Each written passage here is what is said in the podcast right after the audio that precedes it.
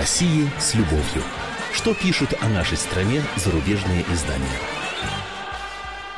Здравствуйте. В студии замредактора отдела политики комсомольской правды Андрей Баранов. И, как обычно, я знакомлю вас с обзором наиболее интересных публикаций в иностранных СМИ о нашей стране. И по нашей традиции делаю я это не один. У нас сегодня в гостях мой коллега, испанский журналист, который я вам с радостью представляю. Это корреспондент испанской газеты АБЦ в Москве Рафаэль Маньюэка. Здравствуйте, Рафаэль. Здравствуйте. А, ну вот, Рафаэль, несколько тем я сегодня отобрал. А, начнем а, с нашумевшего, а, нашумевшей истории истории про Эдварда Сноудена, который все до сих пор где-то там скрывается в транзитной зоне аэропорта э, Шереметьево. Э, уже, так сказать, не пишут уже о том, как и что. В основном идет уже анализ э, некоторый, что бы за этим, за всем могло скрываться. Вот, например, Нейл Деркин из The Huffington Post, американский, пишет, что зря, зря, например, Сноуден верит Путину, что Россия никогда никого никуда не выдает и выдавать не собирается.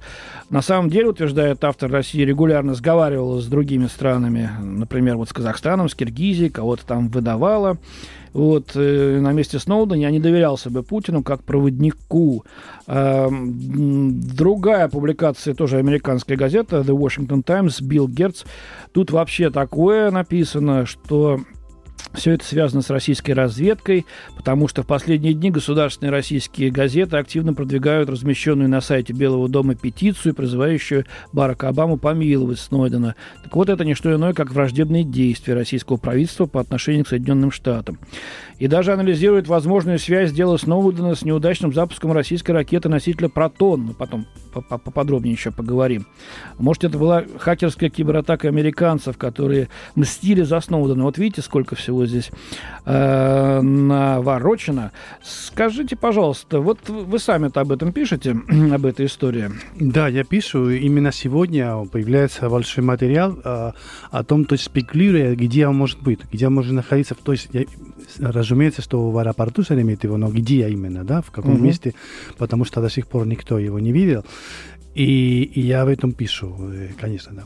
А вот то, что ряд европейских стран закрыли воздушное пространство для полета э, самолета э, президента Боливии Эва Моралеса, в том числе и Испания, тоже закрыла. Вы об этом писали?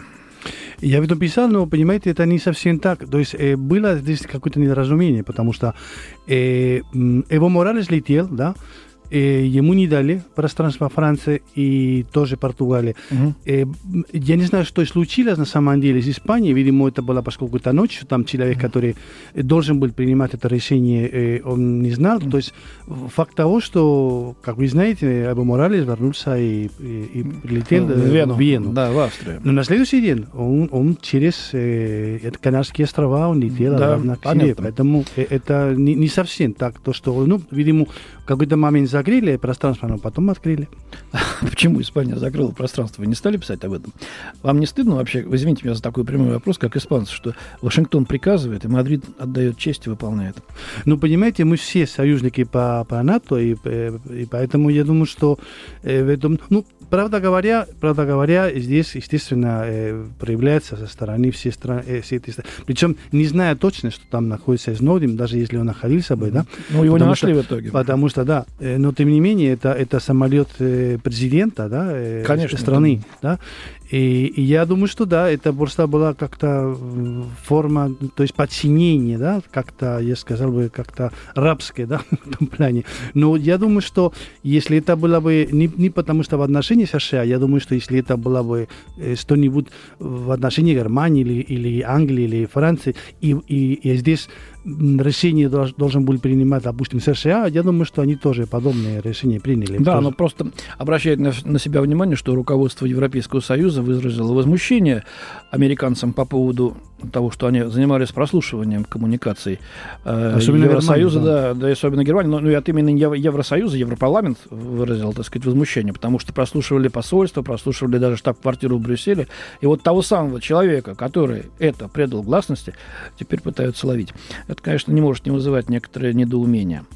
Ну, будем следить за этим делом, потому что явно чем-то оно должно закончиться. Как мы знаем, сейчас эм, Венесуэла сказала, что готова предоставить Сноудену политическое убежище и ждет от него ответа, согласится он или нет уже принять их предложение о предоставлении политического убежища.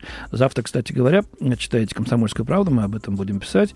И уже сегодня вечером на нашем сайте kp.ru особо любопытные могут узнать, как эта история развивается. Ну, идем дальше. Напоминаю, что у нас сегодня в гостях мой коллега, испанский журналист, корреспондент испанской мадридской газеты АБЦ Рафаэль Муньюэка. А вот катастрофа ракет-носителя «Протон-М», конечно, не осталась незамеченной и в российской прессе, святое дело, тут же мы оттоптались по полной, ну и нашими зарубежными коллегами. А, комментарии, как мне показалось, такие язвительные. Вот Герхард э, Хегман из германской Дивельт пишет, русские больше не владеют ракетными технологиями. Полный развал, Эм, куда больше важнее экономического ущерба. Это рост ненадежности в российской космонавтике. Э, и ракетоноситель «Союз» тоже ненадежный. Зато вот э, европейская ракета «Ариан» уже 55-й по счету пуск без каких-либо происшествий доставила груз на орбиту. А, Рафаэль, у меня вот такой вопрос. Почему все время вот с такой, с такой ехицей, э, с, такой, с таким вот э, пренебрежением пишут? Ну, неудача, да. Э, действительно, что российская космонавтика уже никуда не годится. И все-таки на орбитальные станции американцев после катастрофы их шаттла многие-многие годы возят российские корабли.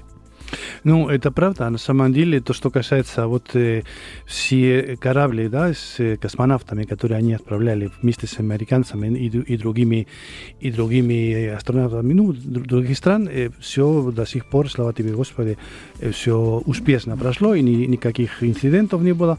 Э, но вы согласитесь, что в последнее время то, что касается спутники, да, вот это uh-huh. ГЛОНАСС, например, да, они очень часто бывают такие такие э, случаи, да, когда э, вот э, эти, эти ракеты, они, они вот на воздухе, они срываются, или просто mm-hmm. они не, не дойдут до орбиты и так и прочее. Вот я думаю именно в этом. То есть Понимаете, здесь есть э, аналитики внутри России, это не просто наши наблюдения, которые говорят о том, что э, идет определенная какая-то э, деградация, да, это самое промышленности космоса, да, то есть, может быть, не, не, не везде, может быть, действительно, то, что касается, то, что связано с МКС, то, что связано с, с ну, все корабли, которые они с, с, экипажем идут, э, может быть, действительно, там все, все в порядке, но есть другие области, да, вот, например, э, Протон М, да, который, э, то, uh-huh. у, у него уже очень много случаев как-то, э, э, то есть не, неуспешных. Три за Три. последние, да за последние несколько лет. То и здесь, видимо, что-то что происходит вообще. Mm-hmm. Ну вот вы знаете, мы опубликовали сравнительную таблицу запусков э, ракет Соединенными Штатами э, за последние 8 лет. И, и, и России, и вы знаете, в процентном отношении, в общем-то, столько же неудачных запусков у американцев, вообще у них меньше запусков, чем у России. А, но в процентном отношении примерно столько же. А, но это ни у кого не вызывает никаких э, таких уж язвительных комментариев. Да, у них есть своя программа, хотя у них есть и успехи, конечно, э, значительные, в частности, в освоении дальнего космоса. Э, но, тем не менее, мы все знаем, какую реакцию э, вызвала эта катастрофа в российских правительственных кругах. Вот вице-премьер Дмитрий Рогозин сказал, что будем разбираться. Этот протон собирался еще в 2011 году, когда была упразднена военная приемка, действующая в советское время. Сейчас она восстанавливается, мы об этом тоже писали, и, возможно, это, конечно, надеемся мы все, э, позволит усилить контроль за качеством и не допускать таких, в общем-то, обидных и позорных провалов э, в нашей э, программе освоения космоса. Другое резонансное дело этой недели – это арест э, мэра э, Ярославля э, Евгения Урлашова. А, вот я взял публикацию из американской Нью-Йорк Таймс. Дэвид э, Хершенхорн пишет, что популярный мэр Ярославля, борец с коррупцией и один из немногих членов российской оппозиции, занимающих высокий государственный пост, был арестован и обвинен в вымогательстве взятки в рамках дела, которое немедленно вызвало обвинение против Кремля в запугивании политических противников. Ну и так далее. Показали по телевидению, что у него достают из, из кейса более 420 тысяч долларов. Это все провокация, пишет журналист. Э, категорически Урлашов отверг эти обвинения, все равно его преследует федеральная власть. Э, тут же Михаил Прохоров, который заявляет, что не, не откажется от поддержки. Ну вот вы же видели, наверное, Рафаэля и слышали запись его, прослушку его э, телефонных разговоров и видеозапись того, как он берет эту взятку. Почему? У меня такой вопрос. Если человек против Путина и против Кремля, он всегда хороший. И даже если он взяточник, все равно это, значит, его специально Кремль провоцирует. А если это чиновник прокремлевский, то он, конечно, и такой, и секой, и взяточник, и коррупционер, и вообще людоед. Почему такое черно-белое стереотипное восприятие часто мы можем видеть на страницах западных газет? Ну, понимаете, это э, всегда так и происходит. То есть, как только есть какой-то человек, который представляет какую-то угрозу вообще власть, то есть я имею в виду угрозу в плане того, они могут их... То, то есть это конкурент, да, серьезно, конкурент. Uh-huh. У него что-то всегда происходит. Смотрите, Навальный сейчас, они, вот этот прокурор, он просит 6 лет, да, Навального. Э, то есть всегда, всегда э, что-то всегда с ними происходит. Смотрите, Урлашов, Урлашов, э, он только что год, по-моему, по меньше года назад, он, он стал мэр Ярославля, да? Э, понимаете, э, немножко странно, странновато, что он не успел туда вступить в, в, в, в должность мэра, и он уже начинает воровать быстро воровать. То есть человек, который, э, видимо, он, он только и, и дожидал вот такой, чтобы воровать. Я, честно вам говорю, я это не проследил хорошо, я в этом пока еще не писал из-за mm-hmm. Сноудена, да. Mm-hmm. Но э, все это, понимаете, ну, если, э, э, э, ну, смотрите, то, что Прохоров говорит, то, что Немцов говорит, то, что сам Навальный говорит, они говорят все, что это сфабриковано. Я Но не говорю, что, что еще говорил Немцов, ну, что это сфабриковано, да, конечно. Я не говорю, что я их верю, ну, то есть то, что буквально, то, что они говорят.